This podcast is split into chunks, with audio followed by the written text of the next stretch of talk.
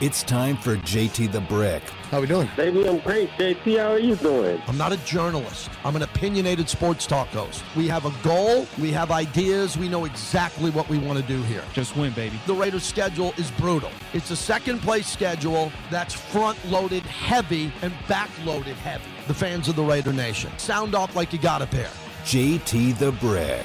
I'm talking about the notorious ones, the out of control fans, the passionate fans. All of you fans are invited to be a part of the show. I'd like you to come in big and come in with a purpose. And that's it. Use the phone like a weapon. Enjoy everything we do. And please always feel welcome to call in and to tweet and to be a part of the show. Fair enough? And now, here's JT the Brick.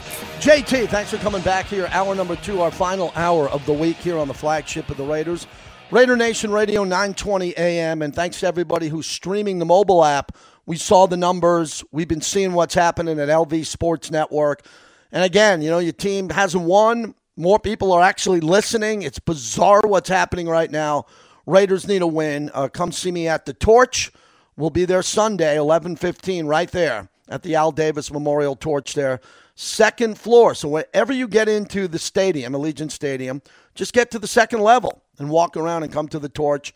Have a Modelo. Have a Coors Light if you're at the Coors Light landing, whatever you want to drink, whatever you want to have. And Eric Allen and I would love to see you there. We have Fred Biletnikoff and Tim Brown confirmed. So that'll be cool. You'll see two Hall of Famers as you're having a beverage and tailgating. If you're tailgating outside, enjoy it. The weather is absolutely incredible. So, incredible first hour here. Thanks to Bobby producing the show. I, w- I said I was going to do this. I want to get into what happened with Tua last night, which was really troubling. Okay. And, you know, I do the national show on Sirius XM. I wasn't on last night, but I watched the game. And first off, watching the game is unique because you have to have Amazon Prime. And a lot of people were made aware of this a long time ago, but a lot of people don't have Amazon Prime. So a lot of people miss what is probably the most controversial topic so far that we have this year in the NFL.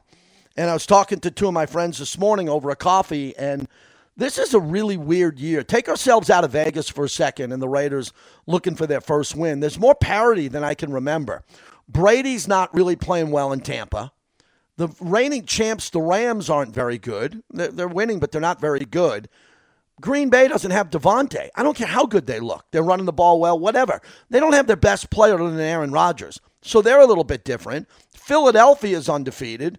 They don't look great. And then Miami, which was one of the more talked about teams in the league last night, had the Tua injury, and that really broke the internet last night.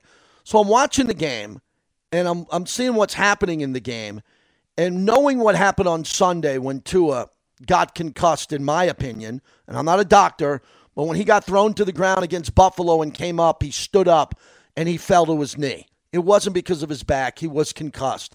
It was clear to everybody, everyone who watches football, that he wasn't right.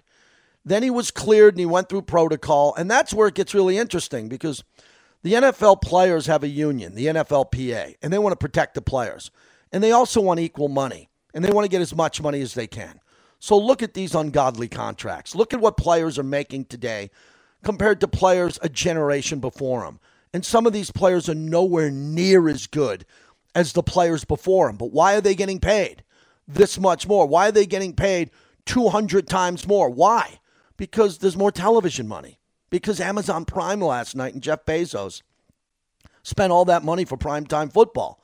So some of the players don't deserve this money. They're not that good.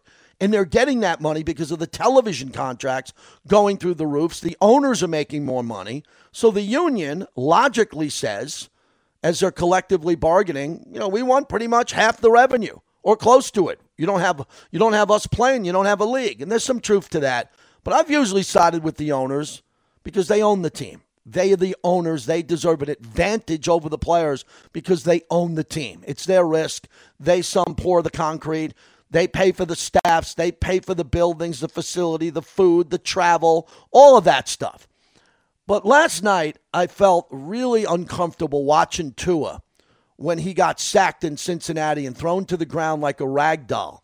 Here's the play by play from Al Michaels on Thursday Night Football on Prime. Tua rolling left with the grain, and down he goes, slung down in his own 48 yard line. Josh Tupou. And uh oh. So right at the end there, Al knew that there was something up. Al knew that there was something up. And when Tua went down to the ground, he had a head spasm and his fingers locked up. And he's on the ground and his fingers are contorted. And that was really uncomfortable at the time. Very uncomfortable to see that. And you knew he was in bad shape. Then the stretcher came out, and then the players came out and all took a knee. And you could tell that this was really serious. Now, the good news is Tua, after going to the hospital, was checked out and released. His parents were there, which is important. I don't care if you're playing middle school, high school, college. It's nice to know. Pros, your parents are there. They went with him to the hospital, and he was cleared to travel back with the team. But the debate becomes the debate becomes it's an issue because the league, the union wants to know if the coaches and the doctors are protecting the players. And I don't think that was the case from Sunday to Thursday. So, really, where the debate is today is after seeing what we saw with our own eyes a week ago Sunday when Tua got hurt against Buffalo, how could he turn around and get cleared to play on Thursday? Well, there's an independent neurologist, there's a team doctor. The independent neurologist has to clear him to play. And if he's cleared to play, he's cleared to play. That's all you need to know. That's really the crux of all of this. If the doctors clear him, now, back in the day, the team doctor would clear anybody, right? The owner would say, hey, if he can go, he can go. The player, give me some smelling salt. I want to play. I want to get out there and go. I can understand that. And that's still happening now. But there's an independent neurologist who says, no, I'm independent from the team. This is mandatory with every team. They have these gentlemen on the sidelines. I was just in Nashville. I know some of these guys. I know the team doctors and the independent guys who come out there. They're there just in case the team wants the player to play and the player wants to play. And I think there's going to be a big change with those doctors. I don't know this to be accurate, but I think it's coming that those doctors, the independent ones that were assigned to Miami, are going to get changed out because the Wolves are at the door and the heat is there. Now, Mike McDaniel's the head coach. He's in a tough spot because he loves his players. He wants to protect his players. Here's Mike McDaniels last night about the scenario that unfolded. You could tell he was emotional. He's not Mike Tomlin behind the microphone. He's not that type of guy.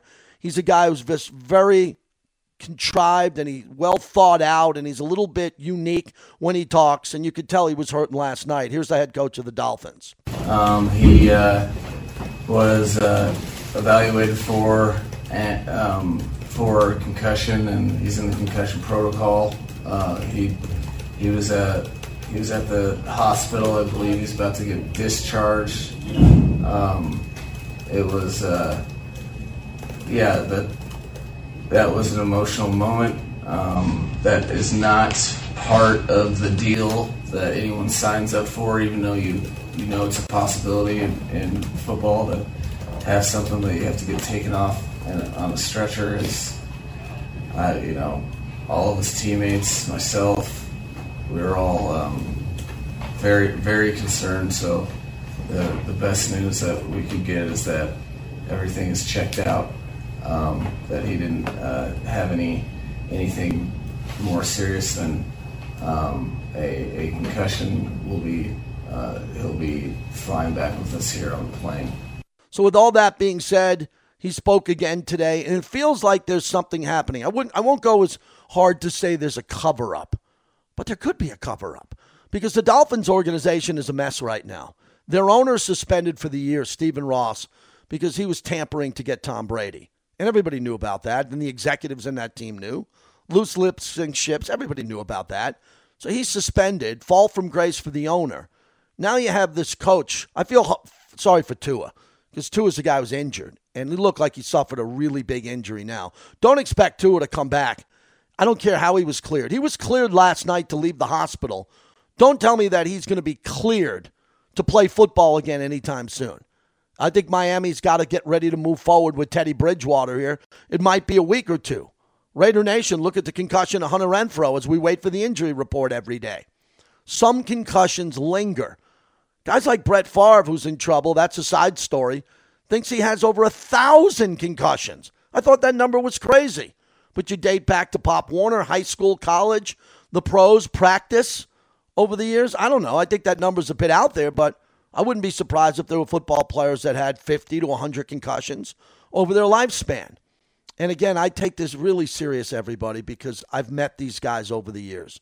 And it doesn't matter if it's a Raiders alumni reunion or especially when I go to the Pro Football Hall of Fame. I'm really into that trip. I always share some stories from there. And there are people that I've known now for 20 to 25 years who I think I'm pretty tight with and I can have these conversations with. And some of them are messed up and they don't have the brain vibe that they used to have.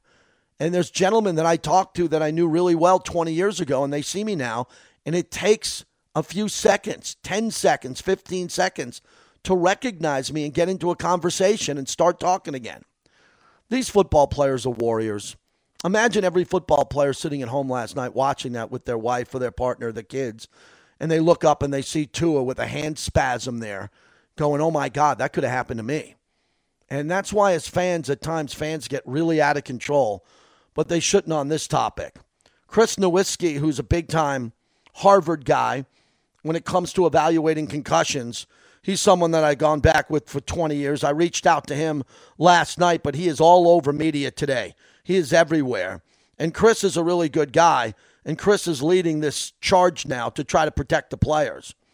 He's the CEO of the Concussion Limited Foundation. He's a neurologist, an author, a speaker, a former uh, WWE wrestler, and he's a really good businessman. And he's getting a lot of press because he was the guy that thought the Dolphins shouldn't have let Tua back into the game the following week.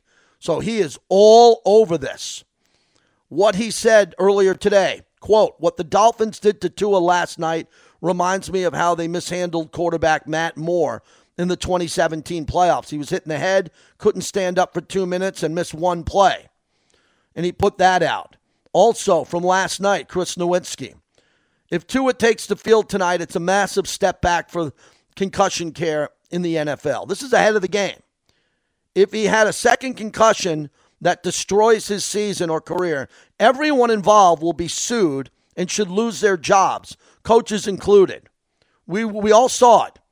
Even they must have known this isn't right. And Chris Nowinski is on fire all over the internet for everything he said. He also said Mike McDaniel said it's good Tua doesn't have anything more serious than a concussion. Quote, I don't think this guy gets it. A concussion is a traumatic brain injury, and posturing suggests brain st- uh, stem injury. It's pretty high on the list of serious medical consequences in football. So I've just been reading him. I reached out to him. We'll see if we can get him on here pretty quickly here. But he saw no pleasure and he was praying for Tua last night.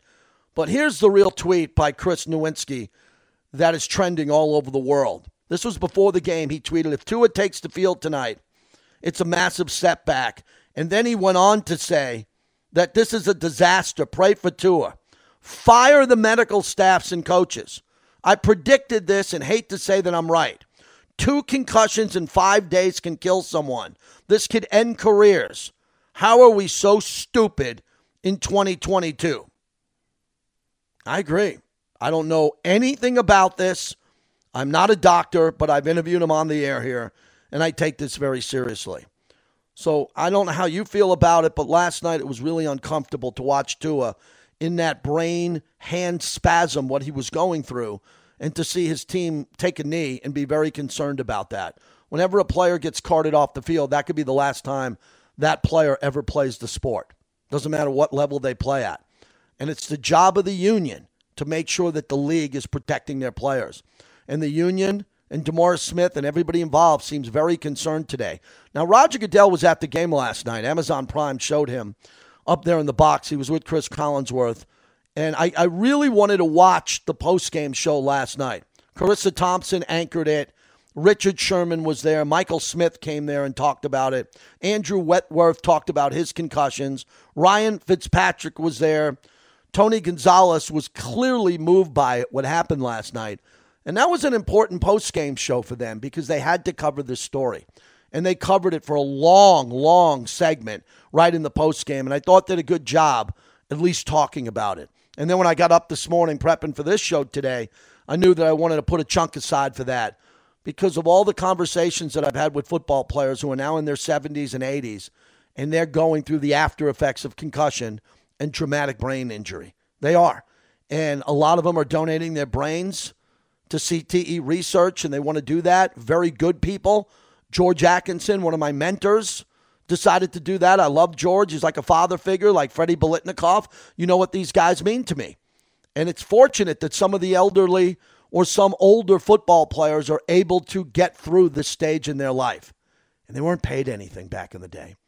If you played in the 50s and the 60s and the 70s, you didn't get a lot of money. Now these guys are making millions upon millions of dollars. They have better equipment.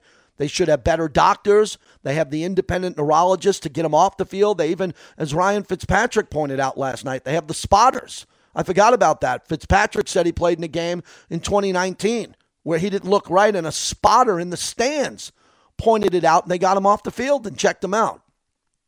They have those blue tents behind the bench for a reason. When a player gets hurt, the player goes to the blue tent, concussion or not, and they're supposed to be checked out. A knee injury, a calf, a groin, we know what that is. But a brain injury, a concussion, man, last night, it was in full effect. And everybody is talking about it today. So just remember that the next time you're at a football game and you're screaming or you're yelling or you're happy or you're, you're bummed out about the team, remember what these players put themselves through for our entertainment. For our entertainment, they put their brain on the line. They know the risk. They could walk away from the game, and some players have walked away from the game early in their 20s because they don't want to live on the back end of their life in a fog. And that's what happens with CTE. That's what happens with these individual athletes who take all this head trauma. They get to an early stage in their life, could be their 30s, 40s, and 50s, and their brain is in pain and they can't talk as well and they can't see the light and they can't sleep well at night and they get angry and they get upset and they have what's called mood swings, all because they play football and they get concussed and they have head trauma. Last night was a really tough night for the NFL, and a lot's going to come out of it. I don't know exactly what's going to come after it, come out of it, but the league has done a lot, and the union is making a lot of money with the owners in the league, and the union now is very concerned about the protection of their players. I have no idea when Tua is going to come back and play again, but he shouldn't have been playing. I believe, like Shannon Sharpe and a lot of other people in the media, and I never played, that Tua, who got banged up badly last Sunday against Buffalo, should not have been playing on a quick turnaround Thursday. Did that have anything to do with the injury? No. But he got thrown to the ground like a rag doll, and his brain was concussed again, and it was serious. And I don't care if they cleared him to leave the hospital, he got a chance to fly back on the team charter. That young man needs to be protected. And Mike McDaniels is a good guy, and I think he wants to protect his players. But if his player says he's good to go, the trainer, the doctor, team doctor, and the independent neurologist say he's cleared to play, these football players are going to play. But I don't think Tua should be one of them. I think this young man should be forced to sit for a couple of weeks and clear his brain because it took tremendous damage. 702 365 9200. When we come back, a deeper dive into the stats. Remember what I've always told you? I like to look at the stats after four games. Well, we're at three. So starting next week, we'll really dive into these stats. But there's a couple of concerning ones coming into this game with Denver. Want to tell you what Denver's doing right and wrong and what the Raiders need to do after a full week of prepping for the Broncos. We're brought to you by the Botanist Gin via Remy Martin. Team up for excellence if you're looking for a great new gin. Botanist is the way to go. Ask for it from your server, your bartender, the next time you're looking to mix it up a bit. Remy Martin, team up for excellence on a Friday. JT the Brick. This is Raider Nation Radio.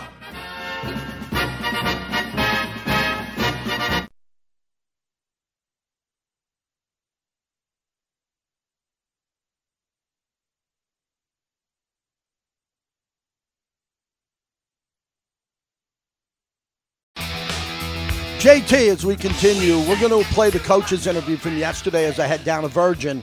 Uh, coming up here. I'm at Virgin for the podcast in the lobby coming up at 4. I've got to be down there a little bit before that. And Raider Nation, let's unite, as we like to say. Hopefully, you get a tailgate in. I'll be at the J Lot at the Black Hole, which I know they're going to have a big crowd there. And if you're tailgating, come on inside, as I've been saying all show, and meet us at the Torch. So, you know, the stats, I wanted to talk about the stats and what's happened here the last couple of games here because we're starting to see some things develop now with the Raiders that aren't that concerning to me right now, other than the defensive stats. Some of the defensive stats are important because of the injuries. And again, the big thing we wait for on Sunday as the post game starts, and probably about 10 minutes into the post game show, we end up getting the inactives. And you always hope that someone who's on an injury report today or an injury report by Sunday is going to be able to go. But man, the Raiders are in a tough spot with some injuries now. They were clean in the preseason. They went into the regular season. They came out of that first game and just absolutely banged up. And Patrick Graham and the defense is going to just have to do a better job starting in this game because Denver's been struggling with their offense. They have the third ranked defense, the Denver Broncos, in the NFL. So Denver now, three games played, they're giving up 251 yards a game, 170 in the air, which is not a lot, and 81.3 on the ground. But they're giving up 12 points a game. Now, look, Jimmy G ran out of the back of the end zone. That ranks second in the league, by the way. Denver's at number two. Uh, the number one scoring defense in football is Tampa Bay. They're the only team in the league with under 10 points. They're at nine. Now, when you look at the Raiders in this category, the Raiders have been mediocre to back end on defense for quite some time. After three games, they're giving up 25.7 points a game.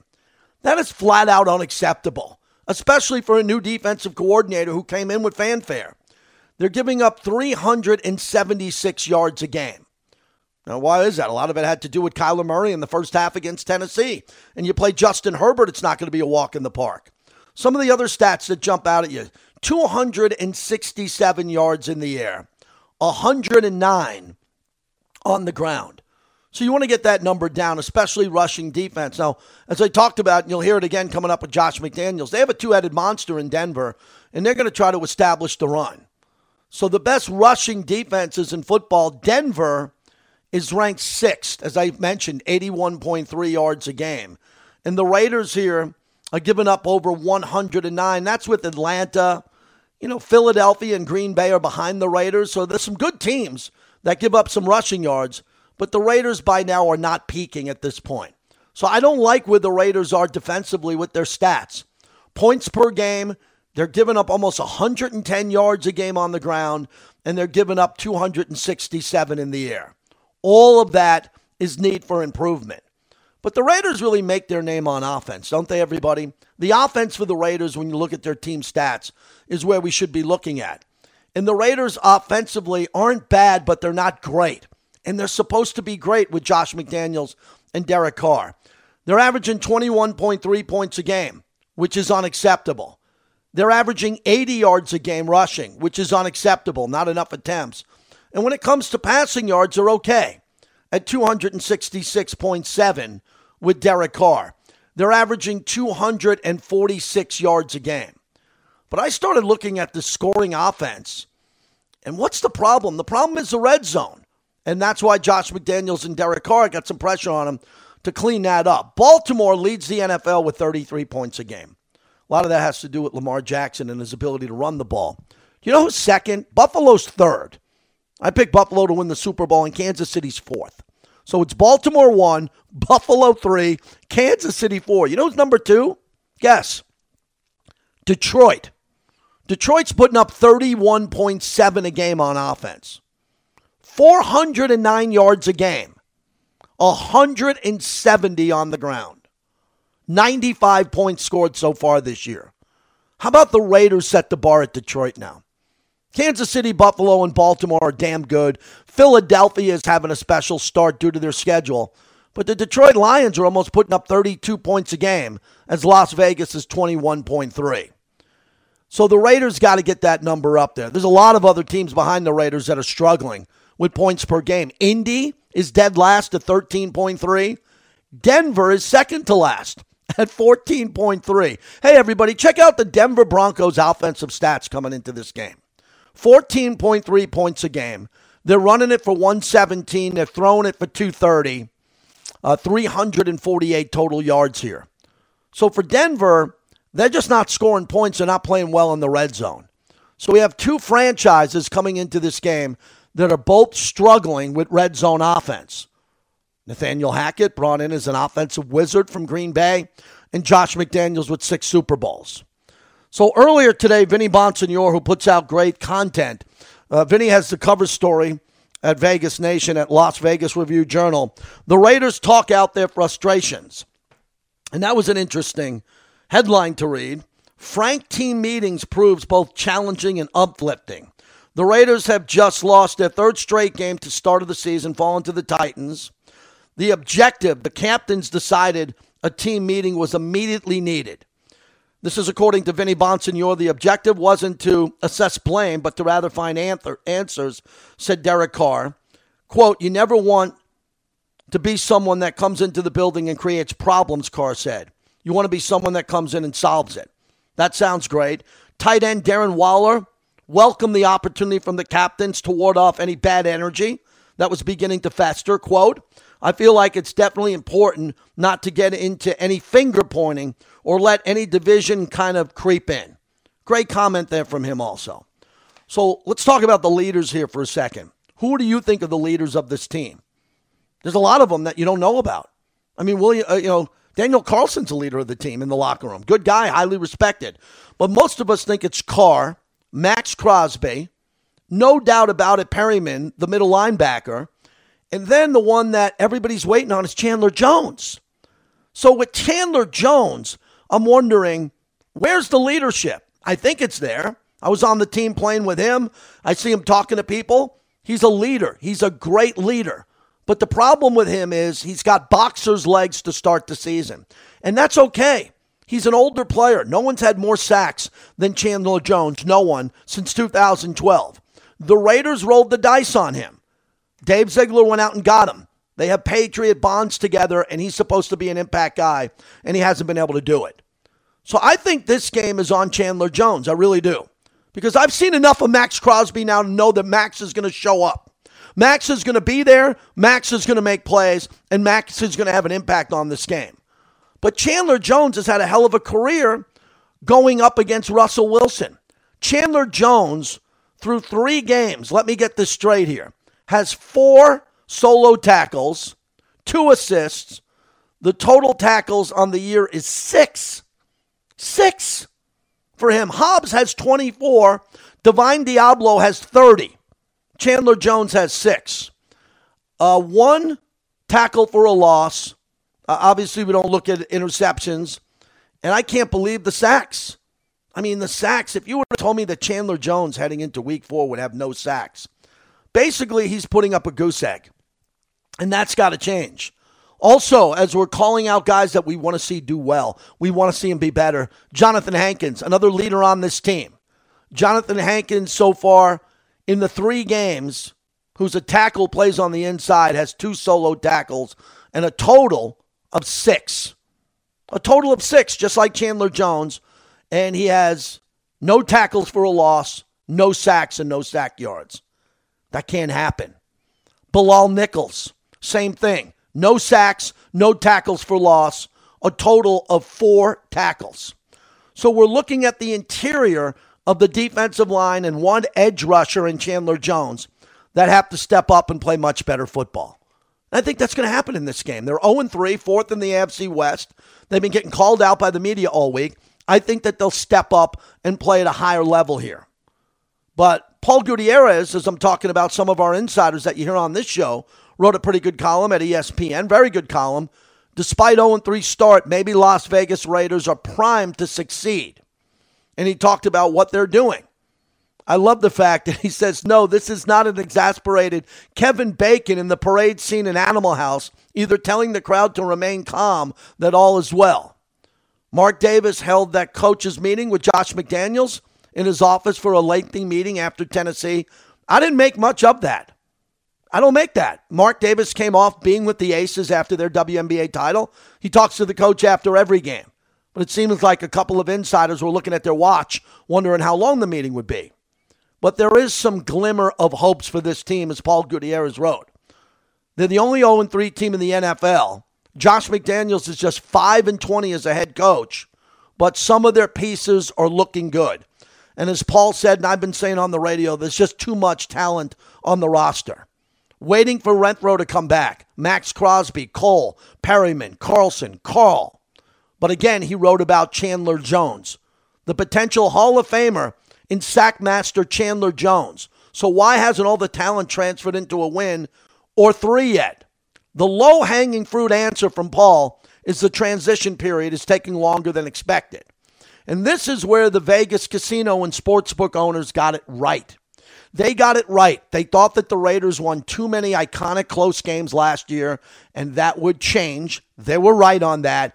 And they thought with a coaching transition, it would take a while for the coaching staff and everybody and the players to come together on the same page. Remember, as Paul Gutierrez wrote for ESPN.com, the Raiders won many of those games last year by razor thin margins. Hence the NFL record with six walk off wins. Wouldn't you want a walk off win? I don't want a walk off win on Sunday. I don't want that thing coming down to the fourth quarter. They haven't been blown out. They played pretty well. In the four great quarters that they've played, out of six, Las Vegas outscored its opponents 36 to 7. On the flip side, if you combine the second half and overtime of the Cardinals game with the first half of Tennessee, the Raiders were outscored 53 to 13. So it's a tale of two halves and that's got to improve. Carr is just one of seven for 12 yards when targeting Adams for a 39.6 rating on these drives. Now they're nitpicking, rightfully so. As the Associated Press pointed out, the Raiders have been in a position to drive for a win or a tie at the end of each game. Carr is just 9 for 21 passing for 112 with two fumbles, a touchdown, plus that failed two point conversion. On those drives, he has a 75.9 passer rating. And as we said, on those drives with an opportunity to win, one for seven for 12 yards for Davante. This is really good information by Paul Gutierrez. And as he finally pointed out, the Chargers are a mass unit. They got a whole bunch of injuries. The Broncos aren't playing well, but we'll see them on Sunday. And look, when we take a look at the division in Kansas City, how shocked were you? I was shocked that they lost to Indy. Maybe there's a couple of games on that schedule that the Raiders can win. But the Raiders haven't done themselves any favor favors. And my 24 years with the team, I've been on some teams. Remember, Derek started off 0 10 as a quarterback. I've been hosting pre and post and been around some bad teams in the last 20 plus years I've been here. But this is one of the most disappointing starts because of all the talent on the team. And before we hear from the coach again, I just want to make this point clear as we wrap up the week. There's a saying my swim coach said in high school, and you've heard it a million times it's always darkest before the dawn. Remember that line? It's always darkest right before the dawn. And that's where we are now. The problem is, if they lose this game, it's going to be super pitch black. They'll be 0 4 going into Kansas City, and most of the country will believe that they're going 0 5 into the bye week, sending these guys home for a week on jets and Maseratis and Corvettes to get the hell out of here. And believe me, the media will strike all over that. Can't let this happen. This is too good of a football team, too good of an organization, too solid of a coaching staff, too great of a GM, I believe. I'm all in on this GM and his philosophy and what he's trying to do as he's trying to get this team to a different level. But it's going to come back to execution again. And they're executing at home in Las Vegas at Allegiant Stadium. The first time Russell Wilson has played since his embarrassing performance in the Pro Bowl, where he was running for his life, even though no one was tackling other than Maxx Crosby. So Wilson will be ready to go. The excitement will be there. You will be there, if not, listening on the flagship here, and hopefully everything comes together nice. Because Derek is a hell of a quarterback. Is he elite? No, he's not elite. He's not elite with these numbers. Can he play an elite game? Yeah, he can play six or seven a year. He's proven that. Now it's a 17 game season. We need one of Derek's seven or eight or nine elite games to be this one because we haven't seen an elite game yet. And it's not all his fault as they're trying to mix and match this offensive line. Oh, yeah, that's a positive. The offensive line played okay against Tennessee, even though Tennessee got conservative in the second half of that game. I thought the O line did a good job. Hopefully, we're one game closer to having the final five for the offensive line going forward with this season. But the defense has got to show up, man. And think of me on that first drive. I don't want to see someone running like a deer through the forest for the Denver Broncos on that first drive, running an in route over the middle of the field and no one there. The safeties and the linebackers gotta secure the middle of the field. Get the middle of the field on lockdown and figure it out. Move the defense up closer, make the middle of the field more vicious, make someone pay, pay for it coming over the middle of the field. If there's a 15 yard flag because of a hard hit, maybe that'll get them going. But the defense has got to play ferocious. They got to be ready to go and they got to start fast. They didn't start fast in Los Angeles on the road and they started damn slow in Nashville. They got to start fast in this game. And before we get to the coach again, up tempo. I'd love to see the Raiders come out of the gate up tempo. Call two plays, run them back to back, get the crowd in the game. Let's get the crowd going with a couple of explosive plays. And I don't care if it's Darren Waller who was featured this week on HBO Real Sports. What a great human being in the tunnels under Vegas trying to help the homeless and those addicted. What a great human being he is. Or Derek Carr, a face based quarterback who's doing so much in this community that you don't even know about. These guys got to step up. They got to have a big game. There's got to be a level of intensity inside Allegiant. Get on your feet on third down. Don't worry about the person behind you telling you to sit down. Tell them JT said I can stand whenever I want, and I'm standing on third down on defense. Enough. Enough. Excuses die, the record stands. The record's 0 3. They need a win. They need a win badly. Let's help them get it on Sunday against the Donkeys. Coming up next, a replay of my conversation with Josh McDaniels. Listen closely to what he said about a couple of things from body language to up tempo to what the team needs to do and how they're prepping as we continue. I'm fired up. Friday, Raider Nation Radio.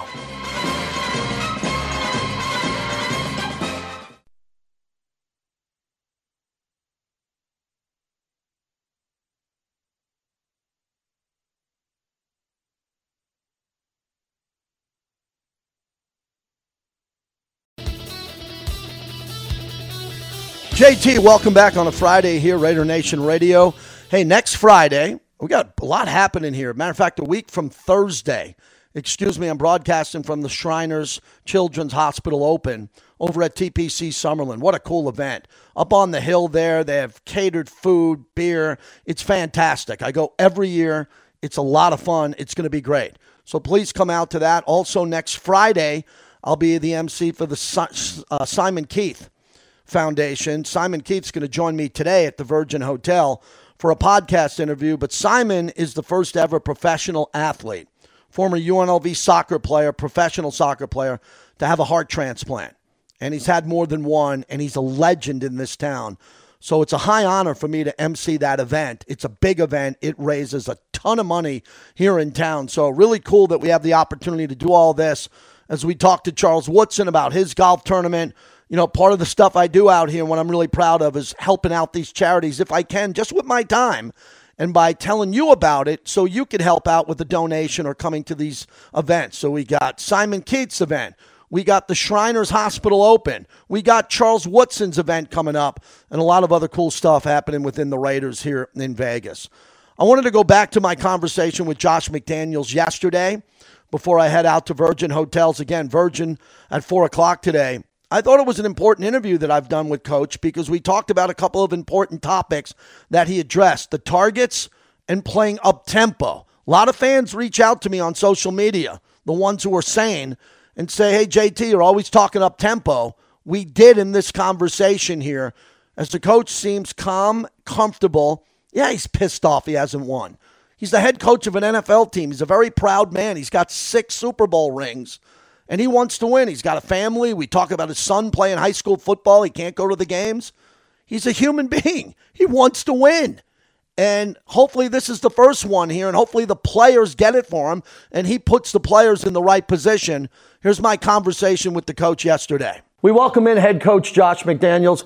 Coach, before we get to Denver, we look back at Tennessee, the second half defense I want to get into. Yep. What was so positive there? They scored on their first three drives, the adjustment at halftime, yep. and how you were able to pick up the momentum. Yeah, I thought we played better early down defense, stayed out of uh, the third and shorts, which they converted some of those in the first half, uh, and we're able to create some negative plays, you know, and, and uh, created some pressure and some penetration in the running game.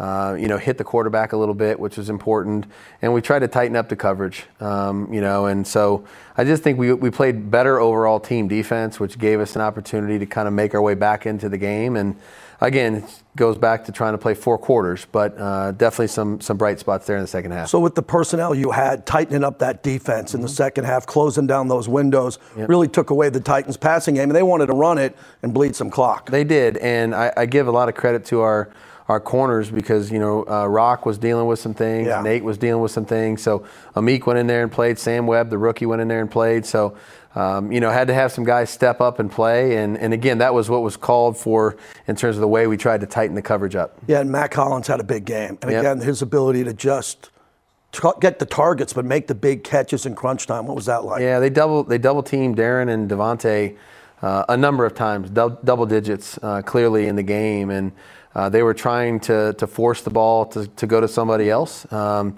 Derek read the coverage pretty well and, and saw that, and then you know Mack was able to make the plays when his opportunities were presented to him, and we're going to need people to do that. You know, when you see teams trying to take away you know one or two of your best players with two men. Um, then somebody else is isolated in single coverage, and those guys got to do damage. There's been some fair and ridiculous debate about targets, and mm-hmm. you're getting it all the time mm-hmm. at press conferences. And I wanted to stay with that because the theory there's only one football, so we could be talking about this all year. There's going to be someone who doesn't get the targets, but all these guys stick together and say they want to win, Yep. and they do. So this target question is going to continue to come up with all these weapons. That's right. And I think the biggest thing for us is we got to keep telling the quarterback, throw it to the right guy.